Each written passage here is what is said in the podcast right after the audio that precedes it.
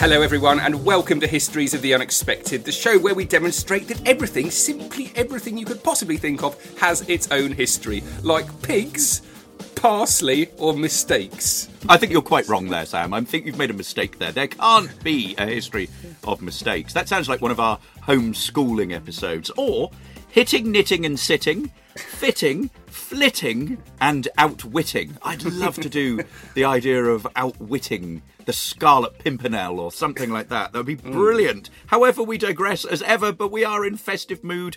We will be following the links in our minds as we come across them, explaining how those histories link together in unexpected ways. Who knew, for example, who knew that the history of obscenity is in fact all about Christmas via rude ice sculptures, snowball fights between soldiers, name calling in the 17th century in Bradninch, or puritanical attitudes in 19th century America, or that the history of smoke is all about statecraft and diplomacy. It's about ritualized smoking of the peace pipe, and it's all to do with smuggling and public execution. In fact, I've been going through our back catalogue, Sam, and would you believe, would you believe we have done now over 200 episodes of Histories of the hmm. Unexpected? And I think in the whiz and whir of our working.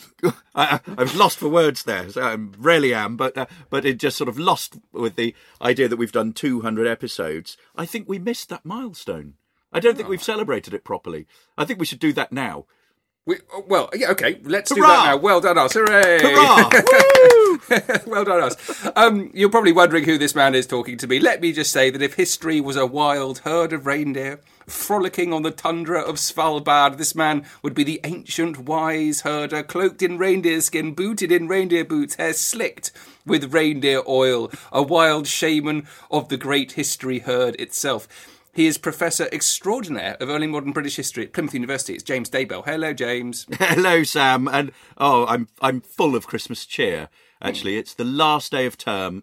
Uh, I have a three-hour class to teach. I have some paperwork to do, and then I am done, which is brilliant. But the man sitting opposite me, because we are social distancing in these grim days of lockdown, well, let's just say, if he were an elf, if he were an elf who was the maestro of reindeer keeper, he'd only be Patch himself, played by Dudley Moore in that brilliant movie, Santa Claus the movie, that creative and inventive elf, that brilliant elf who could turn his hand to anything, including amazing maritime history. Uh, it is your favourite famous historical adventurer, Dr. Sam Willis. Thank you very much. Um, hello, okay. everyone. We are doing reindeer. It's one I've wanted to do for ages, and uh, we're carrying on our Christmassy themes. I hope you're enjoying them all. Um, this is going to be a a um, a main full episode as opposed to one of our little micro history fun things. Um, so we're going to try and take down for you the extraordinary history of reindeer. Daybell, where would you like to begin? Oh well, Sam, you know me. I'm an old softy, and I'm I'm full of Christmas cheer. So I'm going to start with the history of Santa Claus reindeer. I'm afraid, though, a spoiler alert. Uh, there is also in this uh, some myth busting about Father Christmas's reindeer, just in case uh, there are some children listening. Um, so. Um, the idea behind Santa Claus reindeer, as we all know, is a sort of it's a very sort of traditional, uh, festive legend. The idea is that he uh, he travels around the world delivering presents to boys and girls who've been naughty. Uh, who've been nice, not naughty, um, and he is, he is his sleigh is pulled through the sky by his reindeer, and we know uh, the commonly cited names of those reindeer are Dasher and Dancer, Prancer and Vixen, Comet and Cupid, Donner and Blitzen, and of course Rudolph comes slightly later, but he's not one of the first reindeer. He's an invention in the 1930s, and I'm going to talk about that a little later on. Now, of course, these names are literary fictions, as of course you know, and one of the most um, well-known ones, or probably lesser-known ones, uh, is a book that came out in the in 1821, which included a poem titled "Old Santa Claus with Much Delight," and this is this precedes the "Twas the Night Before Christmas," the Clement C. Moore uh, poem uh, that we've talked about in the past. It is the first publication, and also the first publication to illustrate Father Christmas's reindeer and sleigh, and it describes him arriving on Christmas Eve. And it's a lovely little manuscript that still survives. If you Google it, you can see it. There's a beautiful illustration of Father Christmas on a green sleigh with with little baskets of of toys and and the message rewards uh, on the back of the sleigh, and only one reindeer, a reindeer who has antlers. Father Christmas looks rather rather weird. He looks like a sort of red uh, Cossack. Uh, here, he's got a little red jacket with little um, brown buttons and a and a brown beard and brown um, sort of what looks like a sort of trapper's beaver hat on. He looks very dashing here. Um, but I just want to read you uh, a little extract uh, from this poem, just to give you a, a, sort of sense of it. It's thought that it might be have been by Clement C. Moore, but we don't really know because it's entirely anonymous and it predates the more famous poem, uh, which is a couple of years later.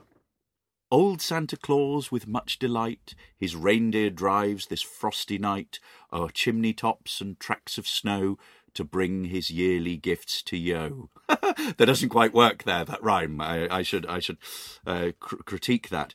The steady friend of virtuous youth, the friend of duty and of truth. Each Christmas Eve he joys to come where love and peace have made their home. Through many houses he has seen, and various beds and stockings seen, some white as snow and neatly mended, others that seemed for pigs intended.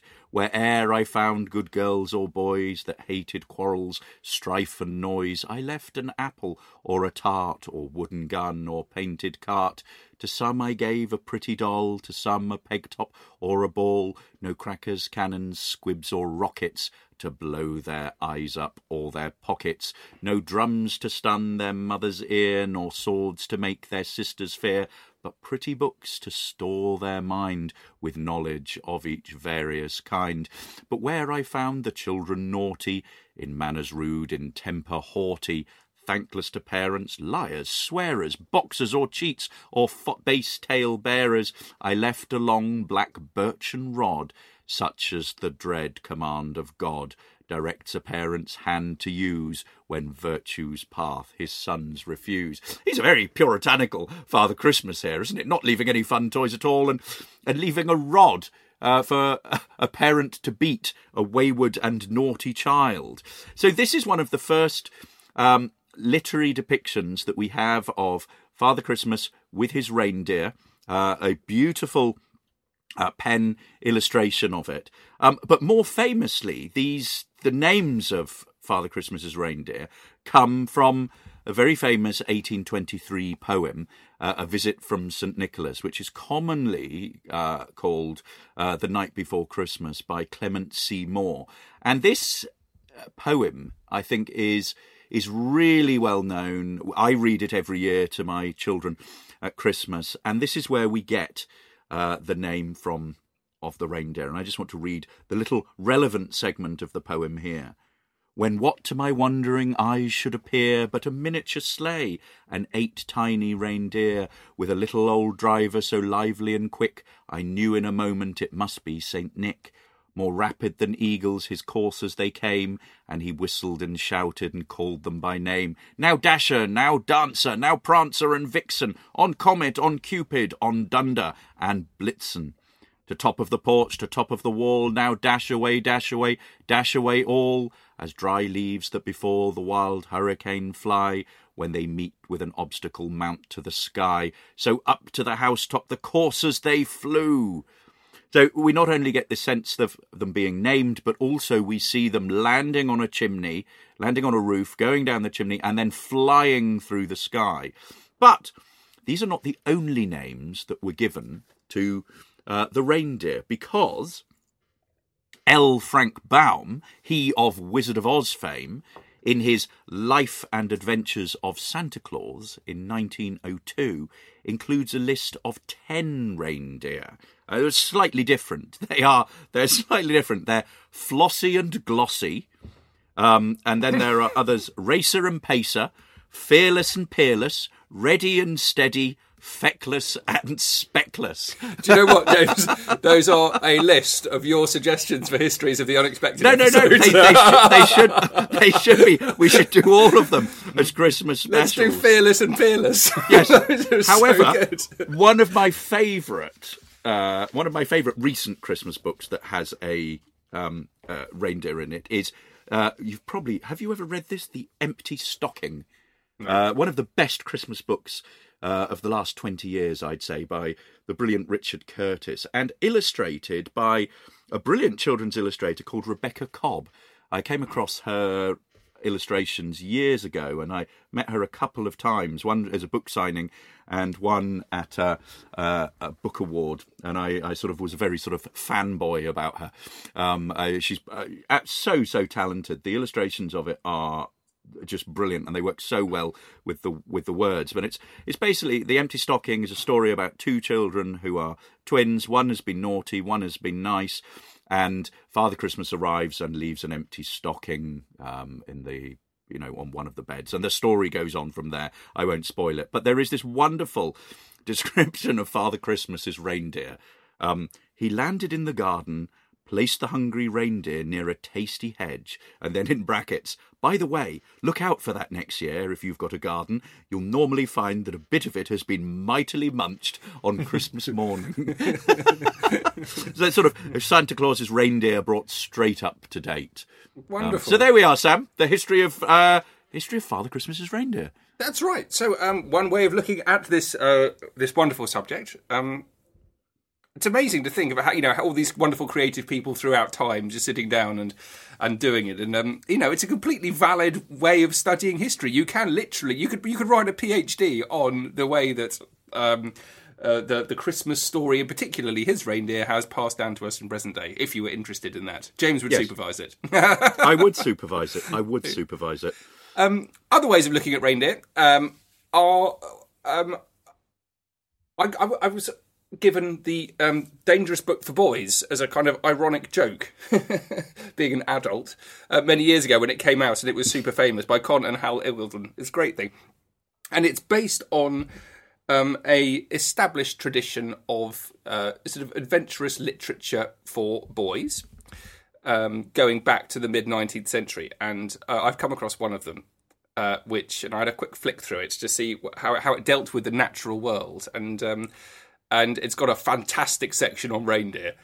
Um, this is the Wild Sports of the World book, a boy's book of natural history and adventure by James Greenwood, and it was published in 1862. Now, if you ever have a chance to look at one of these, I do recommend you do. Uh, make sure you look at the introductions because they're absolutely brilliant. They tell you so much about uh, people's perception of, um, written in England, of of uh, of the UK at the time. This is the introduction to this book, "The Wild Sports of the World." The history of a nation like ours, the secret of its vast successes, is not to be written in a word or sought in any one or any dozen qualities. But if we had to choose amongst the philosophers who pretend to have traced the national life to its source, there are not many of us who would not declare for those who find the secret in adventure. It is simply an historical fact that England was born of adventure. It was this spirit in the great old Scandinavians, from whom we have the honour to descend, which scattered amongst the oaks of Britain a people that took as kindly to its soil as they, and which in a thousand years had lost none of the fibre that pulled the old beaked galleys over the terrible North Sea. So there we are, a fantastic starting point for the uh, uh, the this this sports book, and I think it's basically accepting and appreciating that all English people are related to Vikings. I think that's the whole purpose of that. And the author is obviously quite focused on our northern links and spends a really large amount of his time writing about reindeer. There's all sorts of wonderful reindeer related information, not least why are reindeer important to native inhabitants of the chilly north of Lapland and um, northern Finland, Spitsbergen, in the Svalbard archipelago off the north coast of Norway. So, again, as perceived in 1862. Uh, habitat of the reindeer What the horse is to us is the reindeer to the swarthy faced, stunted inhabitant of Lapland or Spitsbergen. The reindeer is the Lapp's cow, and sheep and ox and ass rolled into one. It furnishes him with roofing for his house, not her. It furnishes him with roofing for his house, with flooring for ditto, with a bed to lie on, with clothes and shoes, with cordage and strings to his bow, with meat dried and fresh, with milk liquid, or in preserved and frozen lumps, and with blood puddings. By the reindeer the Laplander lives and moves, and has his being Reindeer is with him but another term for wealth, and as exactly represents it as does gold in the ordinary commercial sense. The man Lapp and the woman Lapp alike adopt the skin of this precious member of the deer family as clothing material, and both wear precisely the same shaped garments. A pair of breeches is cut from the skin of a fawn, sewn with fine gut strings with a reindeer bone needle. A pair of deer hide stockings are drawn over the feet and secured above the knee by deer thong garters while the hairy coat stripped from the back of the deer and transferred to that of the lapp is converted into a pelisse by a very simple process. The fags and hanging pieces are just trimmed off, a big hole cut in the centre for the head, and two smaller ones for the arms, and the garment is complete, and together with the breeches and stockings thoroughly equips the lady or gentleman lapp. Then he continues, he carries on with this wonderful idea of um, reindeers being not only another term for wealth, but actually exactly represents it like gold does uh, to, to the British at the time. As may be imagined, the constant demand by the Lapp's family for reindeer is not met by the possession of a mere half dozen animals. Twenty, forty, fifty is held to be an insignificant number. Indeed, when a man possesses the latter number, he invariably lends them and com- and himself to a large proprietor, until by his earnings and the natural course of events the herd amounts to a hundred. Then he has the right to the title of a free reindeer lapp, and becomes an independent member of society. By industry and clever bartering, some lapps will amass a thousand head of deer, some indeed nearly two thousand. But these are the Barings and Rothschilds of Lapland society and are treated as such. So there we are. I love that idea, James, of the reindeer not just being um, a, a, a, an animal that can carry you somewhere, but as currency, and also the reindeer as a status symbol. Very interesting Ooh. and important indeed. Anyway, all, all of this, of course, is wrapped up in um, a story about commercial publishing. So, yes, these are, are telling us about lapps or what people understood about lapps in the 1860s, but also you need to think about them as being acknowledged and supported as successful stories that would appeal to young boys in the UK in the third quarter of the 19th century. So there are two layers of history here, and one of them's actually all to do with publishing. Oh, Sam, what a seamless link into my own uh, expose on uh, on on commercial publishing because we left the very exciting story of Father Christmas's reindeer back in the 19th century. Um, however, you'll notice that there were only um, there were only nine reindeer, I think, and no Rudolph.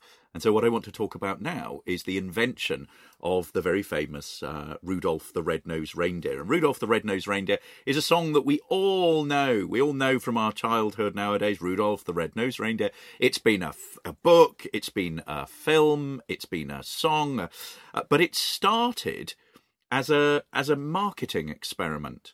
So I want to take you back to the time of the Great Depression and a retailer uh, in Chicago called Montgomery Ward um, was basically wondering what to do for their Christmas season, what to do in their department stores. And they thought that it would be a really good idea if, for all the American children at the time, they had a Christmas story that could go out in all of their stores. So what they do, they go to their ad man uh, and they say, you know, guy, can you, you know, can you come up with a story for us? Um, and this is a guy who is, is uh, Robert Lewis May, and this is somebody who's in his sort of 30s at this point. I think he had aspirations to be a, a, sort of great writer, to write the great American novel, and he finds himself basically writing copy for marketing uh, for this um, for this um, retailer.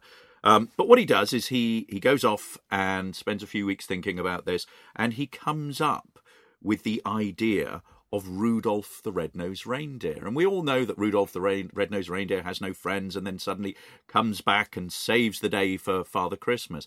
And in some ways, what he's doing here is he is encapsulating the American dream for children. I mean, effectively, that anyone from anywhere can if they you know if they're possessed with sort of special qualities or not is able to make a real success so this unfortunate little reindeer with an odd red colored nose you know comes and saves the day for father christmas and this is something that uh, you know has real sort of meaning for american children there's a, a lot of cultural significance about it. But I want to say a little bit about um, the idea of the, the red nose. Where does the red nose come from? If you're looking for plump lips that last, you need to know about Juvederm lip fillers. With Juvederm Volbella XC and Juvederm Ultra XC, your lip look, whether it's subtle or bold, can last up to one full year with optimal treatment and no additional maintenance. Find a licensed specialist and see if it's right for you at juvederm.com today. That's J U V E D E R M.com. Add fullness to lips in adults over 21 with Juvederm Volbella XC or Juvederm Ultra XC. Do not use if you have severe allergies or a history of severe allergic reactions, or if you're allergic to lidocaine or the proteins used in Juvederm. Tell your doctor if you have a history of scarring or taking medicines that decrease the body's immune response or that can prolong bleeding. Common side effects include injection site redness, swelling, pain, tenderness, firmness, lumps, bumps, bruising, discoloration, or itching. As with all fillers, there's a rare risk of unintentional injection into a blood vessel, which can cause vision abnormalities, blindness, stroke, temporary scabs, or scarring. For full important safety information, visit Juvederm.com. Many of us have those stubborn pounds that seem impossible to lose, no matter how good we eat or how hard we work out. My solution is PlushCare. PlushCare is a leading telehealth provider with doctors who are there for you day and night to partner with you in your weight loss journey. They can prescribe FDA-approved weight loss medications like Wegovy and Zepbound for those who qualify. Plus, they accept most insurance plans. To get started, visit plushcare.com slash weight loss. That's plushcare.com slash weight loss. Even when we're on a budget, we still deserve nice things. Quince is a place to scoop up stunning high-end goods for 50 to 80% less than similar brands. They have buttery soft cashmere sweaters starting at $50, luxurious Italian leather bags, and so much more. Plus, Quince only works with factories that use safe, ethical, and responsible manufacturing. Get the high-end goods you'll love without the high price tag with Quince. Go to quince.com/style for free shipping and 365-day returns. And apparently, when May was sort of wondering, you know, about the story and how to sort of depict uh, little Rudolph, he was apparently, you know, looking out of his office one day in in Chicago in the downtown area, and it was really foggy. And apparently, it hit him like a flash of lightning. I know. Um, and he's quoted saying, "Suddenly, I had it." Um, a nose, a bright red nose that would shine through fog like a spotlight, and there you have it. Um, the Rudolph the Red-Nosed Reindeer. Now, apparently, he he took this to his boss, and his boss read the story and he said, Can't you come up with anything better? You know, how disappointing. Nonetheless, May goes off. Um, he's really sort of keen on the story. He goes off to a colleague in the art department, and the, the guy uh, puts together a series of sketches and drawings uh, that would illustrate his book. And together they manage to convince the boss that they should put this forward, that they should publish it. And get this, they then print two million copies of it and they send it out in branches all over the country. And That's a big gamble, right there. It's, it's, a big gamble, but it is a but it is a huge hit. It's a huge hit, and they've got a there's a map um, in the archives of the distribution of Rudolph the Red-Nosed Reindeer, and it goes through each and every one of the 50 states in in the US, and it is a huge success. Um, the problem is, as you can imagine, um, May doesn't uh, get any of the royalties out of this. He's basically been asked to to write it. These millions of books um, are sold. The profit goes to uh, the company, and you know, there, there's also a, a sort of a, a, quite a sad side to this because he's in his 30s, his wife is ill, um, she suffers from cancer, um, he's down on his luck, he he's quite you know hard up, and then the CEO of the company, a guy called Sewell Avery, in the period after World War II, decides that he will give the rights of Rudolph to May. And you know we don't quite know why. I mean there's some sort of romantic associations um, that you know the good spirited um, you know ceo you know full of sort of christmas cheer bequeathed it to him. But i you know uh, one doesn't necessarily buy that. However with these rights he takes it along to his brother-in-law who is a songwriter so he and his brother-in-law team up and he persuades his brother-in-law to write the song Rudolph, the well known song that we know today. And then the song is is bought by the singing cowboy Gene Autry. And do you know how I want to many be a singing cowboy. Do you know how many song how many copies were sold?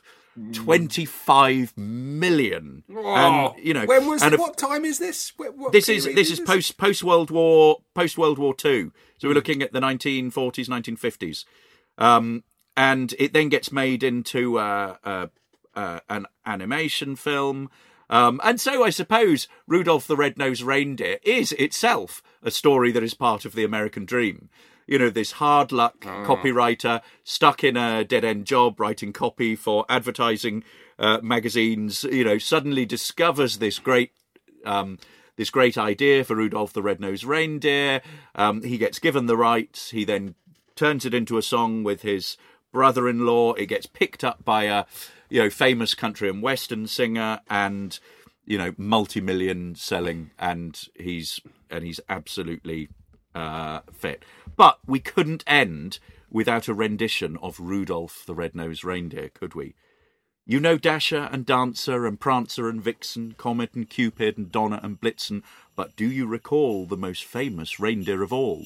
Rudolph the red-nosed reindeer had a very shiny nose, and if you ever saw it, you would even say it glows. All of the other reindeer used to laugh and call him names. They never let poor Rudolph join in any reindeer games. Then one foggy Christmas Eve, Santa came to say, Rudolph, with your nose so bright, won't you guide my sleigh tonight? Then how the reindeer loved him, loved him, and they shouted out with glee, Rudolph the red-nosed reindeer, you'll go down in history. There we are. Did you like that was that was brilliant. I, It was all right, wasn't it? I'm afraid, though, Sam, I have a spoiler for you now Right. about this. So, children, block your ears now. This is only for adults because I've been doing a little bit of detective work and I have discovered the science of Santa's reindeer, uh, courtesy of the Franklin Institute. Now, I've got a series of questions to see if we prove that Father Christmas's reindeer exist. Do reindeer exist? That's your basic question. Yes, of course they do. They're also known as caribou. They're a member of the deer family. Uh, and they live in herds of a few hundred. So there are there are apparently about the largest herd numbers between 40 400,000 and a million. Now, second question Do they live at the North Pole? This is important for detecting uh, whether Father Christmas actually had reindeer. No. The North Pole is in the middle of the usually covered Arctic Ocean, which makes it very hard for terrestrial animals to reach. So, there, we're disproving it on that. Do they have red noses? This one will interest you, Sam Willis. Um, yes, some really do. Did you know that? Some really do. And maybe May was actually drawing on that uh, evidence rather than the fog outside. He actually knew that they um that their noses have a red tingle because, and I quote, of the presence of a highly dense and rich nasal microcirculation. In other words, they've got all sorts of blood vessels in the nose. Um, importantly, though, we need to consider whether they can fly. Um, No. Reindeer are mammals. Thank you for Uh, that. the Professor only mammals that fly are bats. Okay. Oh, that's really interesting. I didn't know that. If they could fly, so here's a sort of counterfactual um, question. If they could fly, could they pull a sleigh? Um, possibly, yes. Uh, but pulling Santa's sleigh is very, very different. If you consider all the trillion or so uh, presents and toys that would be there, probably not. It would be far too far too busy. So I'd have like a million tons. Um, also, what about Santa's famous reindeer crew, crew? And here's the kicker, Sam, because we know these all male this all male team of nine reindeer. Dasher, Dancer, Prancer, Vixen, Comet, Cupid, Donner, Blitzen, plus Rudolph. Okay, they're all male. However, they all are shown with antlers. Now, here's the thing. Did you know that reindeer are the only deer where both males and females grow antlers? But adult males shed their antlers around Christmas time. And this is the thing. Uh, Santa's team are basically all girls. Ah. Or they don't exist. well, we could, of course, consider that. However, what we haven't taken into account for uh, is magic feed for reindeer, which of course would make them fly. Yes, So I'll bear that in mind. anyway, Um, I, I put in that that deeply historical uh, mythbuster there. No, there was a bit of history in there. There was a bit of history about the guy who wrote it, whether he knew where there was going to be red noses or not, which advances, which I I can tell us about his understanding of uh, the natural world back in the 1950s or whenever it was written. Were any of them uh, ever trapped and murdered, do you reckon? No, but I imagine that's where you're going next. do you know what? Um, I, I was enjoying my, my lapps in the 1860s, and uh, the obvious point to raise is if they were so precious to uh, the lapps and um, the Eskimo, how did they protect them? Well, what they actually did was that their main the main predator was wolves, and uh, this is a little description of how Eskimo traps wolves to protect their reindeer. The, the Eskimo, whose sledge dogs and reindeer are in hourly peril, construct an ingenious trap for their most terrible enemy. It is indeed fashioned on exactly the same principle as the familiar square wooden mouse trap. Only that the sides and roof are made of slabs of ice, and the front, instead of being wire, is likewise of ice, and slides up and down in grooves. The sliding front is raised and secured by a string which passes through the back of the trap, and is attached to a hook within the icy walls on which the bait is hung. At the very first nibble, the transparent door is released and slides down with a crash, and the Eskimo leisurely knocking a hole in the wall of the trap just large enough to insert his spear thrusts at the helpless wolf till it dies. Ooh, pretty nasty there. Made me ask this other more important question, James, is how do you trap a reindeer? And there are all sorts of uh, reindeer hunting. So we would talk about reindeer herding. Reindeer hunting um, is absolutely fascinating. There's a really interesting archaeology to it. So if you think about the Scandinavian peninsula, you need to realise that the uh, the high mountains gradually became deglaciated about uh, 10,000 years ago, and almost immediately new land is created, new land is revealed from uh, what was uh, the, the ice cap before. And it's not long before they're inhabited by populations of, of reindeer of the, the type that exist on tundra. And th- they are forced often to leave their original traditional coastal lowland feeding grounds as a result of um, forest formation and other landscape changes. So, what you've got is reindeer moving around in enormous herds. So, how do you hunt them? How do you actually catch these things? So there are two main strategies, and it's quite common for um, any other large game hunting. Firstly, with uh, hunting with bow and arrow, usually uh, from a short range, usually within 25 to 30 meters, or by collective drives where you push a herd of reindeer and you sort of corral them into a fenced area um, where they're trapped and then they can be killed. But there's one other solution, and it's by using something called a pitfall. And pitfalls are, are you dig a hole in the ground essentially along the migration routes of the reindeer, and that it's a called a passive way of hunting. It means that the reindeer essentially traps itself. Um, they are so they're traps sunk into the ground. They're artificially dug cavities. They're often stone lined. Occasionally, they have impaling stakes. Uh, although, interestingly, um, some archaeological excavation uh, of some recently has not discovered any any such impaling stakes. What they actually want to do is to preserve the reindeer in, in as good a condition as possible before they can um, they can kill it in a in a more controlled way.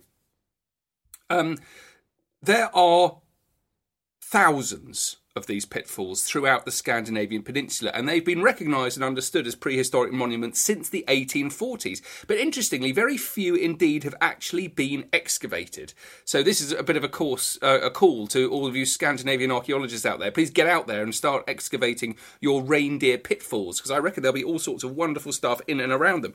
One of the great things about archaeology is when you dig a hole, then you've got to chuck all the all the mud that you've dug out, and it's in those soil piles that you find a lot of evidence that help you to date date the hole and also to have little artifacts in there.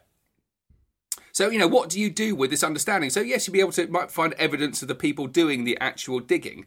Um, but if you can actually uh, map and you can use GPS to plot where these pitfalls are, then you can create, recreate um, the movements of reindeer at a certain period of time. It's a really, really clever way of understanding how the landscape was used, how the landscape changed, and actually the movements of huge herds of reindeer across immense areas of land. So there you go. Um, these reindeer pitfalls all throughout Scandinavia are just waiting to be excavated, waiting to be discovered, and, um, have some super, super clever history and archaeology written about them um, been known as I said since the 1840s, but no one's actually done anything about them. So um, well, that's would... your ne- maybe your next project, Sam. Yeah. Yeah, reindeer think, pits. I, I, reindeer pits, I think so. Um, let's leave it there for now. It's been a wonderful. However, before we do, I have some interesting reindeer facts for you mm. to show you that they are sort of quite almost magical creatures.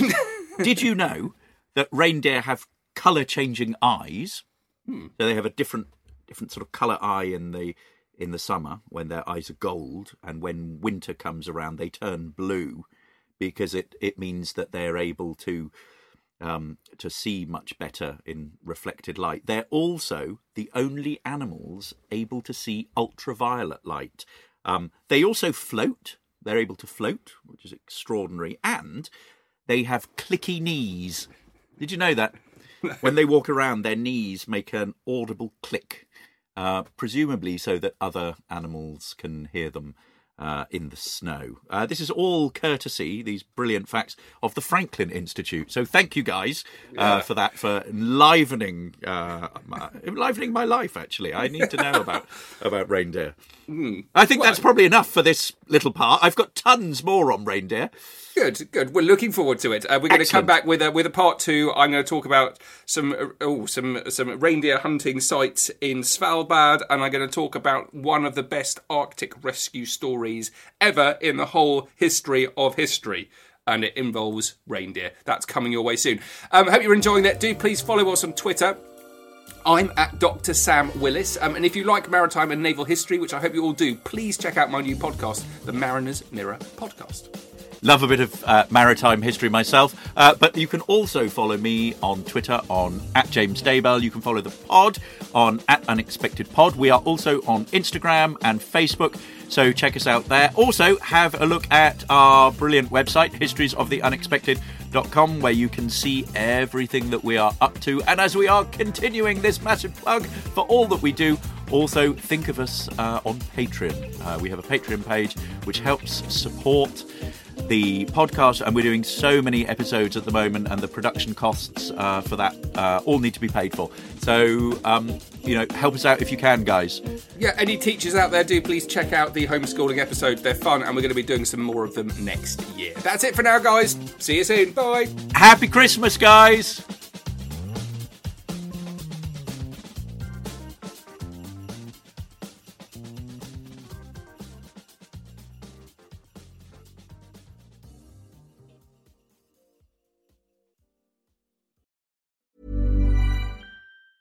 Hi, I'm Daniel, founder of Pretty Litter. Did you know cats tend to hide symptoms of sickness and pain? I learned this the hard way after losing my cat, Gingy. So I created Pretty Litter, a health monitoring litter that helps detect early signs of illness by changing colors, saving you money and potentially your cat's life. Pretty Litter is veterinarian developed, and it's the easiest way to keep tabs on your fur baby's health right at home. Go to prettylitter.com and use code ACAST for 20% off your first order and a free cat toy. Terms and conditions apply. See site for details. When you make decisions for your company, you look for the no brainers. And if you have a lot of mailing to do, stamps.com is the ultimate no brainer. It streamlines your processes to make your business more efficient, which makes you less busy. Mail checks, invoices, legal documents, and everything you need to keep your business running with stamps.com. Seamlessly connect with every major marketplace and shopping cart. Schedule package pickups and see your cheapest and fastest shipping options from different carriers. With rates up to 89% off USPS and UPS rates. And with the Stamps.com mobile app, you can take care of mailing and shipping wherever you are. Make the same no brainer decision as over 1 million other businesses with Stamps.com. Sign up with Code PROGRAM for a four week trial, plus free postage and a free digital scale. No long term commitments or contracts. That's stamps.com. Code program.